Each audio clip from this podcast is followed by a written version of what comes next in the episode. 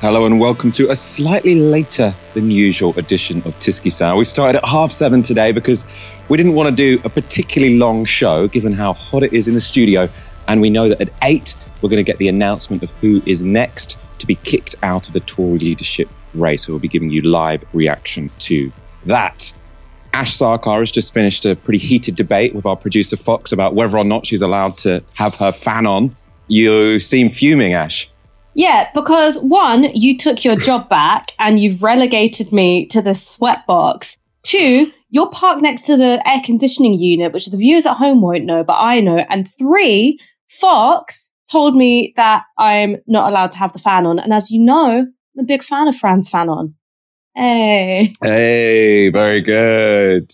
In our defense, I'd say this air conditioning unit is not very effective and it's not very close to me either. I can't spend all evening feeling sorry for myself. We will be talking about the heat wave. We'll be talking about the Tory leadership race. So lots to be getting on with this evening. The third Tory leadership debate has been cancelled after Rishi Sunak and Liz Truss pulled out. Allies of the two candidates said they believed the previous two debates had been bad for the Tory brand. That's a plausible analysis, given they really were taking chunks out of each other. Let's look at what happened when Rishi Sunak was asked about his economic record. My number one economic priority will be tackling inflation and not making it worse. Because inflation is the enemy that makes everybody poorer. It erodes savings, reduces living standards, and raises mortgage rates. And if we don't get a grip of inflation now, it will cost families more in the long run. So I will deliver tax cuts, but I'll do so responsibly but I'll also get the economy growing, seizing the opportunities of Brexit to make sure that this is the best country in the world to invest and innovate. And if we can get that right, then we can all look forward to a brighter future. Thank you very much indeed. I'll bring in Liz Truss straight away on that. Rishi, you have raised taxes to the highest level in 70 years. That is not going to drive economic growth.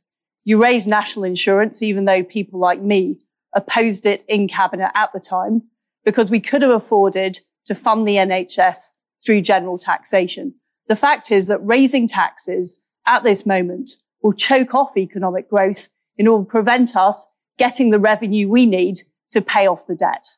Rishi Sunak, respond to Liz Truss. You know, I, I mean, we have to also recognise that we just went through a once in a century pandemic with all the damage that it did to our economy. And I think everyone realises that we were going to have to pay that back. But I'd love to stand here. I'd love to stand here and say, look, I'll cut this tax, that tax, and another tax, and it will all be okay. But you know what? It won't. There's a cost to these things. The cost of higher inflation, higher mortgage rates, eroded savings. And you know what? This something for nothing economics isn't conservative. Uh, it's uh, socialism. Under your plans, we are predicted to have a recession because you've raised tax. It is cutting back on growth. It is preventing companies from investing and it's taking money out of people's pockets. That is no way to get the economy going during a recession. That was Liz Truss going pretty bare knuckled on Sunak's record, and Sunak kicking back by saying tax cuts were socialist. I'm not sure I follow the logic, but again, I'm not the intended audience here. And that tarring of his Tory competitors with a big socialist brush was one of Sunak's recurring themes.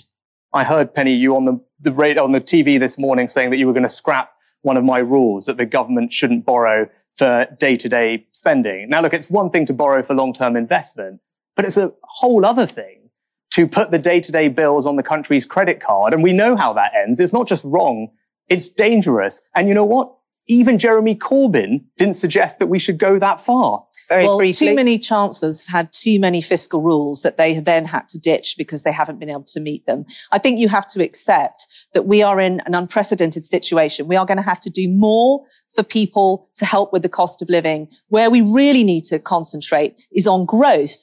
And under your tax trajectory, that is going to be much harder. Okay, but, let's but just, Penny, you, you, you genuinely, are, you're just... generally proposing that we, we borrow to fund our day-to-day okay. spending, putting those bills on a credit card. Literally, oh. Jeremy Corbyn didn't think that that was the right okay. approach. Even Jeremy Corbyn wouldn't have done that.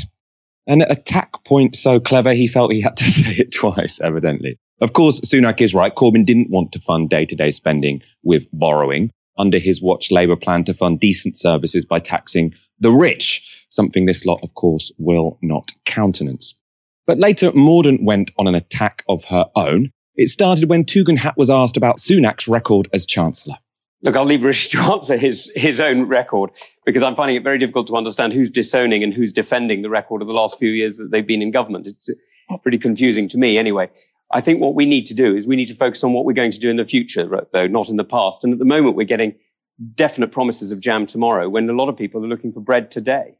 That re- response to that, Rishi Sunak? Well, all I'd say, because we're hearing a lot about promises, we've actually got to the point, we should just reflect on this as a Conservative Party, where even Keir Starmer is attacking leadership candidates for peddling the fantasy economics of unfunded promises. If, if we're not for sound money, what is the point in the Conservative Party? It's the most conservative, has conservative values, and that's what I stand for. But Okay, it's, I'm it's not a it's not a it's not a choice uh, between sound money and uh, meeting people's needs and helping the economy grow. I think that the discussions that we're having this evening are, must be very peculiar to people sat at home. We have layered and layered onto them incredibly complicated support schemes, which took you, Rishi, uh, you, you did it brilliantly. It was, you know, two minutes to just run through the whole list. I know from my background, it is incredibly difficult if you can't afford a bus fare, if you don't have a washing machine, if the services you are interacting with are incredibly complicated. We have to simplify this for people and we have to be more responsive. It's not, it's not your fault, Rishi. There's lots of things that need to be sorted at the Treasury. Thank but uh, the fact that Thank your energy package did not take into account uh, people in HMOs is an example of that. HMOs are housing um, with multiple occupancy, so where you've got lots of people from different households living in the same flat. And that was Penny Mordaunt attacking her government colleagues' schemes for being too complex. And I think trying to subtly paint him as out of touch and privileged. She knows from her background that these things can be complicated. Obviously, though, with tax cuts as her only real promise, Mordaunt doesn't give us much reason to think she'd be any different. So there were plenty of spats. However, the candidates did have one moment of agreement. If he wished to serve, who here would be happy to have Boris Johnson in their cabinet? Please raise your hands. If he wished to serve, would you have Boris Johnson in your cabinet if you were PM? Not a single person would have Boris Johnson I, back I would like to say something about him because I think it is only fair. Well, we It's- are going to go back to that after the break. So hold right. that thought, Penny He Mordaunt. Hold Brexit all of done. your Those were all scenes um, from the second leadership debate hosted by ITV last night. Ash, can you see why Sunak and Truss have decided they don't want a round three? There won't be a Sky News debate tomorrow night. Well, one of the things that was so striking about watching that debate is that, unlike every other time over the last 12 years, when the Conservatives have had to reinvent themselves while still clinging on to the levers of power, none of the candidates were able to put a great deal of distance between themselves now and everything that's gone before. So there were all of these reminders of decisions you made while you were in office. Well, hang on, weren't all of you in the cabinet? I was a backbencher. And that is a really dicey situation for the Conservative Party to be in because the thing that they're good at is pretending that it was some other Conservative Party who's been in power for the last however many years, who's overseen all of the kinds of fuck ups that have led to this very deep dissatisfaction with the performance of the government, which has forced a kind of eh, eh, crunching of gears, a new prime minister, and a change of direction. And I think for the first time in the decade, over a decade that they've been in government, we haven't seen that kind of political metamorphosis. So that for me was the really striking thing. It's not simply that it's blue on blue. We of course had a lot of blue and blue during the Brexit campaign, what followed as Theresa May tried to get her deal over the line. You then also had a full leadership race where the candidates got whittled down and two got presented to the membership, but nothing quite like this.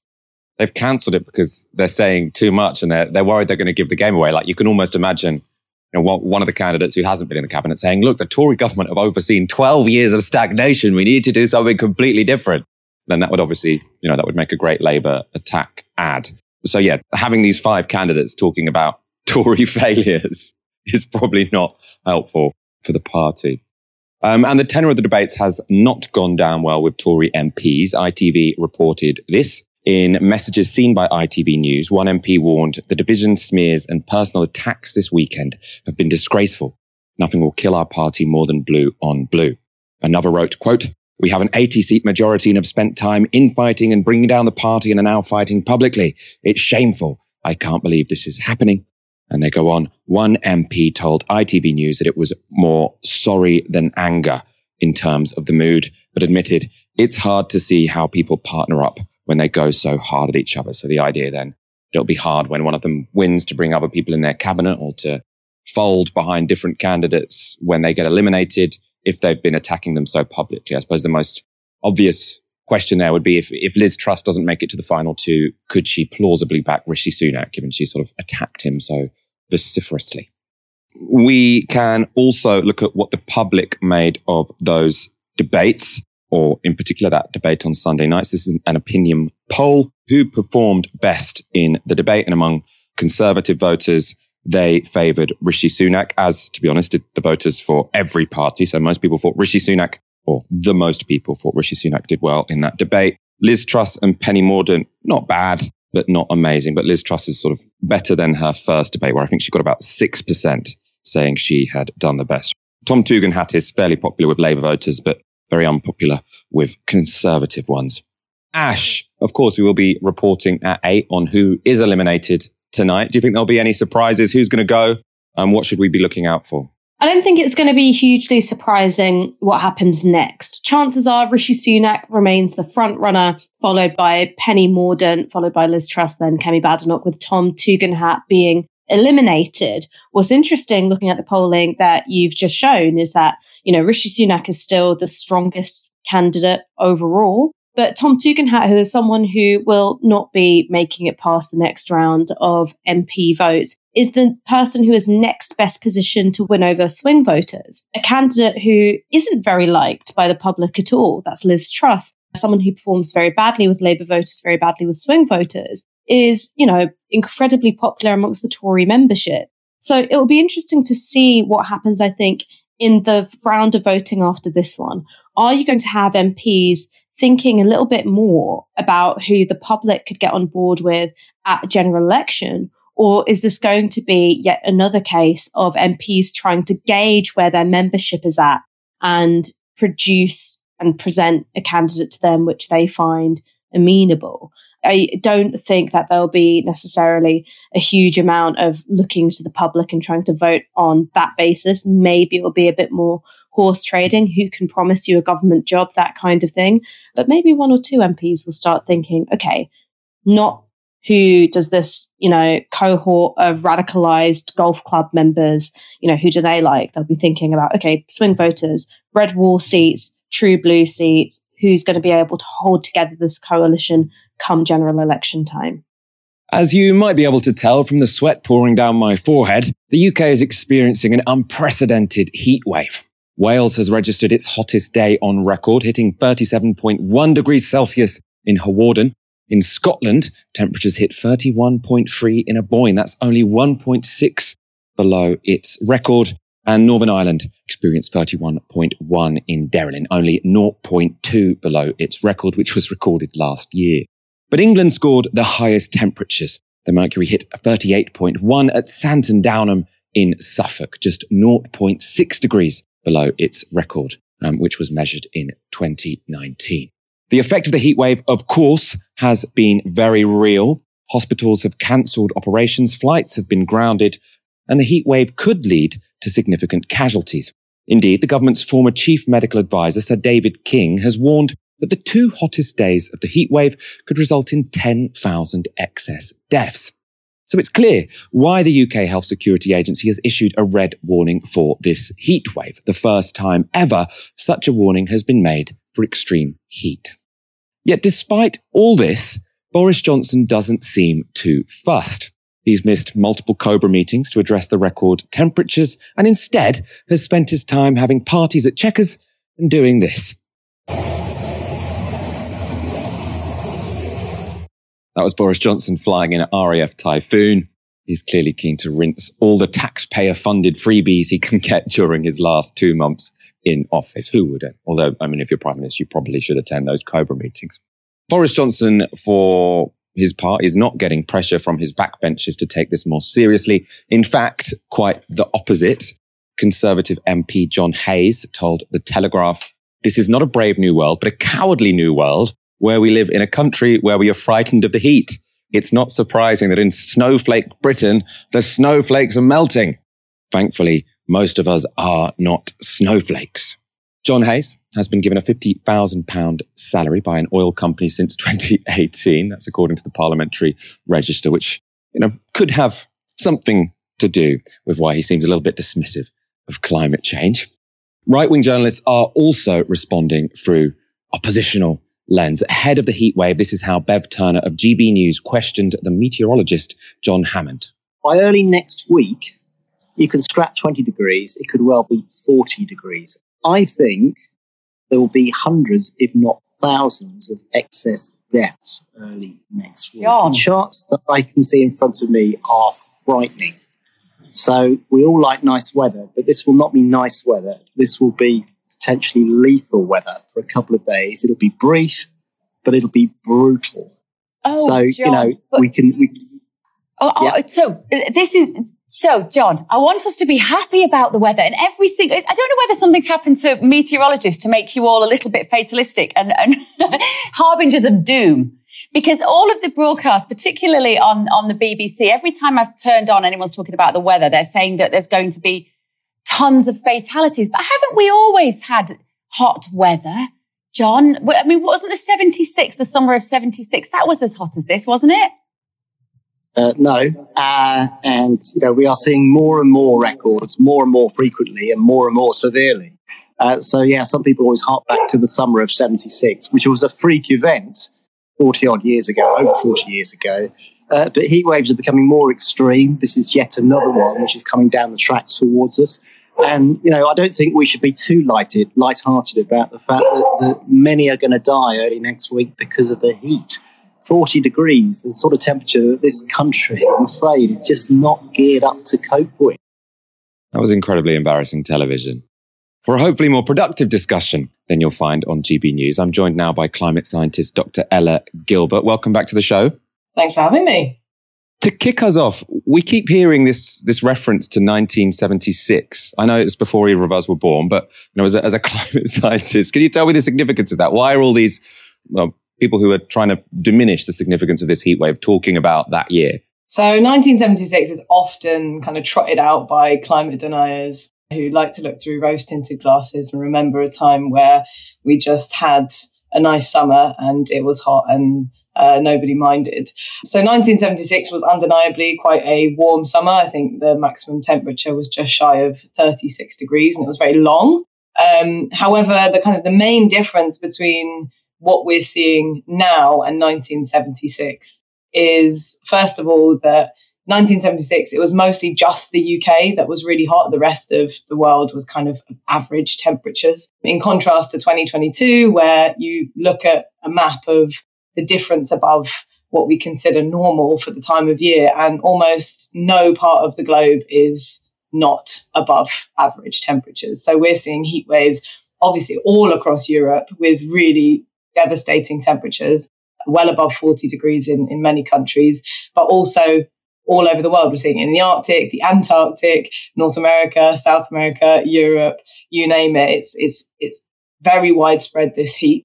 And of course, 40 degrees is warmer than just shy of 36 degrees. So it's a false comparison, I would say, but it's often used to try and distract from the idea or the message that climate change is intensifying extreme events. It's making them hotter, it's making them longer, and it's making them happen more frequently. I hadn't quite realized it. So that was a freak event, which only really applied to the UK. It wasn't about a warmer world in, in, in general. Can we talk about, you know, how worried climate scientists are about this? Is this, and I suppose another way of putting that is, is this in line with what was expected or is this hotter than what sort of the, the mainstream climate models were suggesting we'd be seeing by 2022? Interestingly, a couple of years ago, the Met Office did an exercise where they tried to put together a kind of hypothetical forecast for the 2050s. And I think the top uh, temperature on that chart was 40 degrees. So if you compare the actual real weather forecast for this, well, tomorrow probably, um, with that hypothetical forecast for the 2050s, it looks remarkably similar. So, although this is a really unprecedented event, um, and this is a very freak occurrence in terms of what we've already seen, it does appear like the kind of changes we were predicting for the 2050s are starting to manifest themselves now. I don't know the details of that projection, were they potentially saying that in 2050 this is going to be the norm? So your standard weather forecast will show that it's 40 degrees every day, and now we're just getting sort of like a taster of it with this sort of one-off, or is am I getting the wrong end of the stick? I wouldn't say that it would be the norm in 2050, but it would certainly be true that we would have heat waves, whereas a heat wave in our current climate might be a 30 degree heat wave. By the 2050s, it might be more likely that we would get 40 degree heat waves we know that by the end of the century, if we keep kind of going on the track that we're going on, whereas at the moment, 40 degree days are so unlikely that they would happen maybe once every 300 years or something like that. By the end of the century, if we keep going as we're going, it could be more like every 15 years. And that's is better than the worst case scenario, which would be three to four years. But it all depends essentially on what we do now to curb emissions.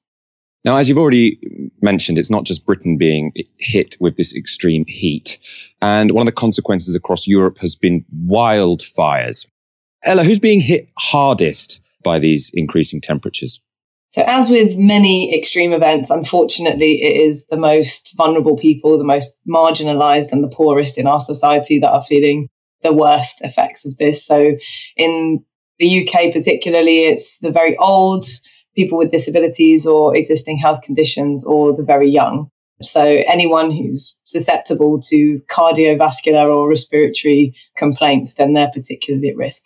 Internationally as well, in terms of across Europe or this particular heat wave, where where would you least like to live right now?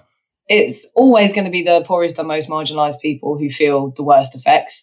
It's the people who are least able to cope with and adapt to these sorts of extreme uh, circumstances. If you live in a country where temperatures are currently topping 45 degrees and you don't have access to cool spaces, you know, air conditioning or shade, or you're being forced because you you have to make money to work in the hot sun outdoors all day, then you're going to be much more at risk of having some negative consequences as a result of the heat. So it's both within countries and across the world, it's always going to be the people who are poorest or most marginalized who are feeling the worst effects.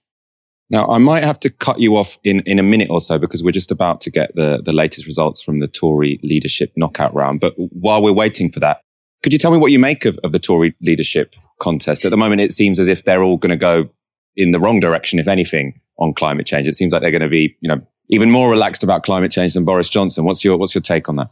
Well, I think that climate change has to be at the forefront of any policy agenda at the moment. It's an existential crisis. It's a threat to all of us, and it's not going to go away anytime soon. Naturally, doesn't appear like the candidates are doing what we think we should, but the science is very clear that we need to upscale our ambition on climate policy. We need to really pull our finger out. I'm a little disappointed, although maybe not surprised to see that there are very few commitments or concrete uh, policies about it. Ash, I want to bring you in for some analysis of what we might be about to see in this Tory leadership race. We're looking out for who gets knocked out. What else should people be watching out for? One interesting thing that people might want to look out for is whether Rishi Sunak has encouraged his supporters to lend their votes to a candidate that he would rather face off against when it comes to a membership vote. Now, of course, the way that this works is that you don't have a sort of truly democratic process where all of the candidates get to make their pitch directly to the membership. It gets whittled down through this process of rounds of voting. And so it might be that Rishi Sunak feels more confident facing off against, say, a Kemi Badenoch than a Liz Truss. It might be that he has a preference between Penny Mordaunt and Liz Truss. Um, Tom Tugendhat, like I said, is probably a no-hoper here, so I don't think that he's really going to be in the running. So the thing to look out for isn't really, you know, how much is Rishi Sunak able to add to his lead. The interesting thing to look out for is whether there is any significant movement between those three women, Kemi Badenoch, Liz Truss, and Penny Mordaunt, because that would indicate some loaning of votes. And uh, the other thing to look out for, of course, is where Suella Braverman's votes go. So she was the, the last candidate to get knocked out. She had 27 votes. Um, so Truss will be hoping to pick up a majority of those. Here we go. Uh, let's, the results let's of hear the, the results. third ballot. Uh, 357 votes were cast out of a possible total of 358. I'll again read the name of the candidates and the number of votes cast uh, in alphabetical order. Uh, Badenoch, 58. Mordaunt, 82. Sunak, 115. Truss, 71. Tugendhat, 31. So Tom Tugendhat is eliminated from the election. The other candidates are able to go forward to a fourth ballot, which will take place tomorrow between 1 and 3 p.m., with the results announced at 4 p.m. Thank you very much.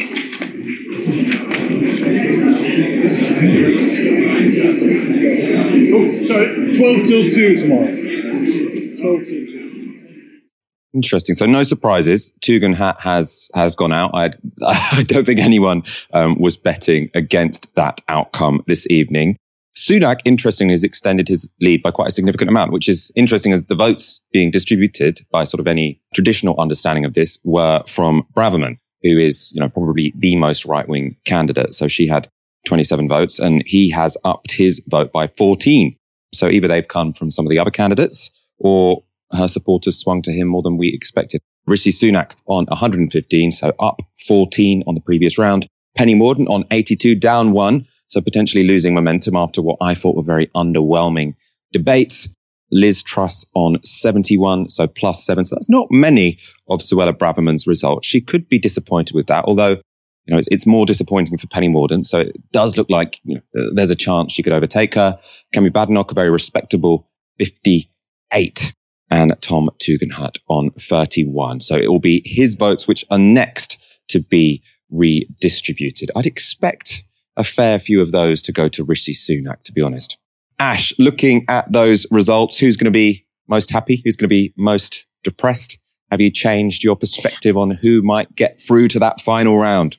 No, not hugely. I mean, Rishi Sunak's got something to smile about, which is that he is running objectively a very boring campaign. He's not offering a great deal of red meat to the Tory base, and yet he's able to keep stacking up, stacking up the MP ballots, which indicates that the party sees him as sort of the safest bet to take the reins of prime minister and also take on the Labour Party. So I think that he would feel quite vindicated that he's not having to, you know, come out and say, I don't know, I ban transgender people or, you know, I cut the top rate of income tax to zero or whatever in order to make some headway. So that's going to be really, really good news for him.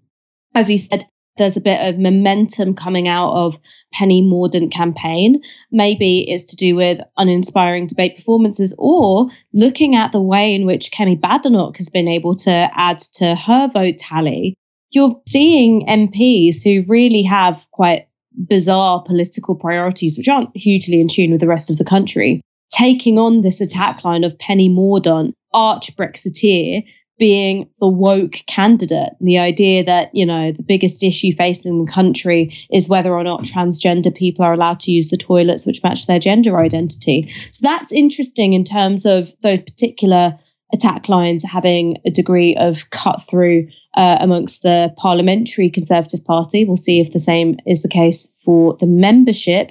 And as for Liz Truss plus seven, that's fairly respectable.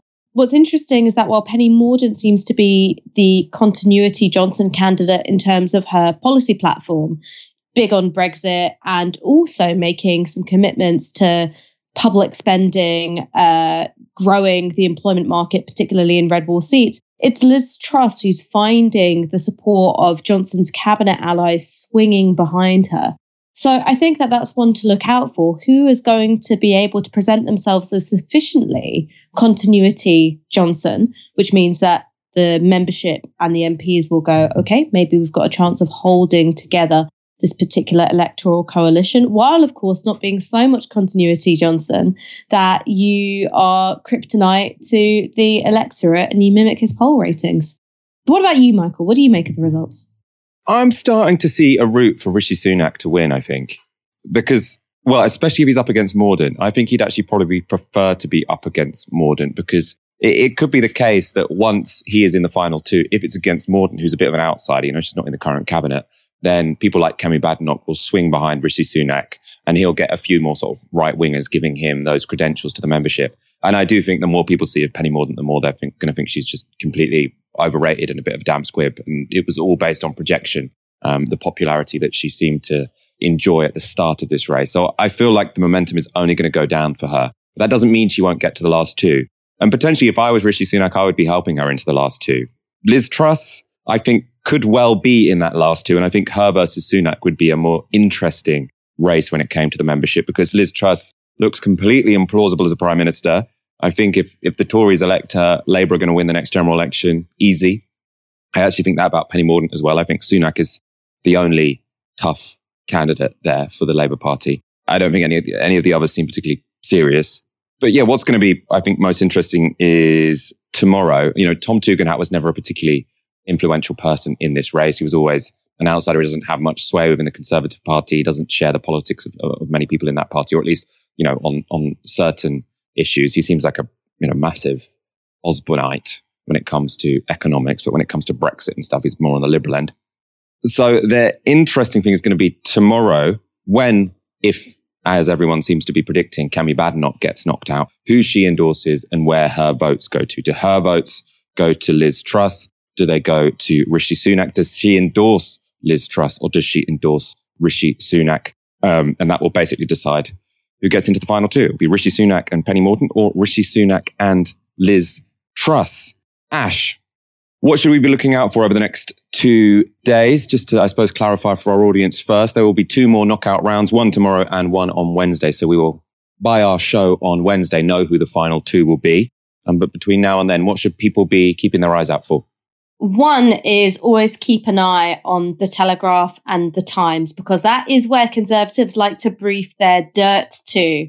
So if I was running any of these campaigns, I would start letting out, you know, biting little source quotes and things which are, you know, quite gossipy and in the grand scheme of things unimportant. But, you know, if you're like me and you like a bit of gossip, keep an eye on Times, keep an eye on the Telegraph.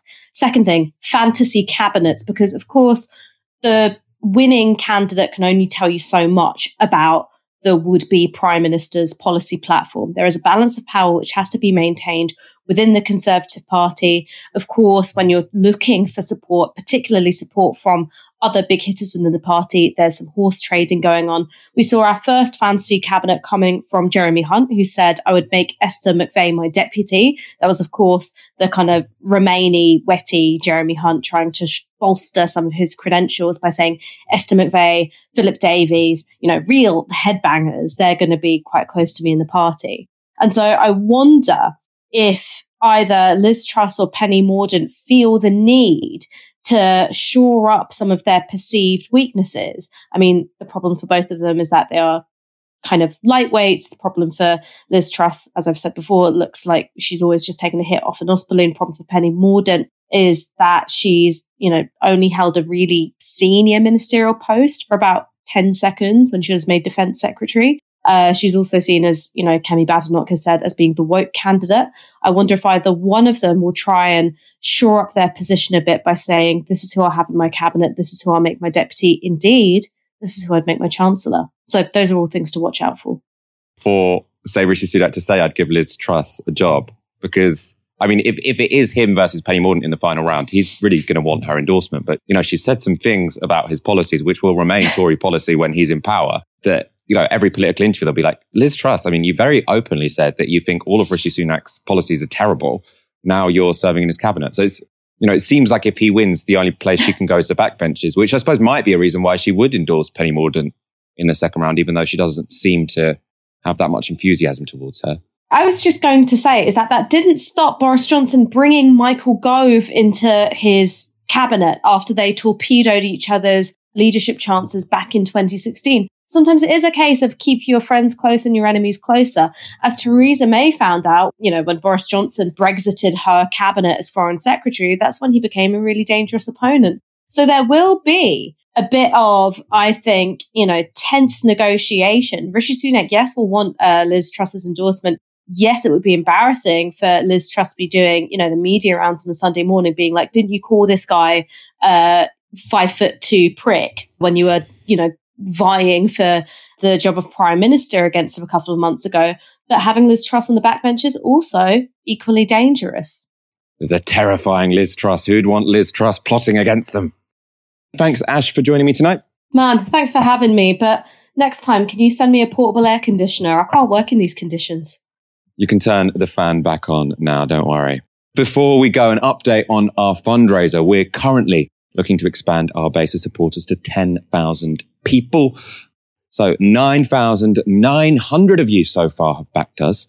Thank you so, so much. When we started this fundraiser, we had 6,000 of you and it's, it's amazing to have gotten this far.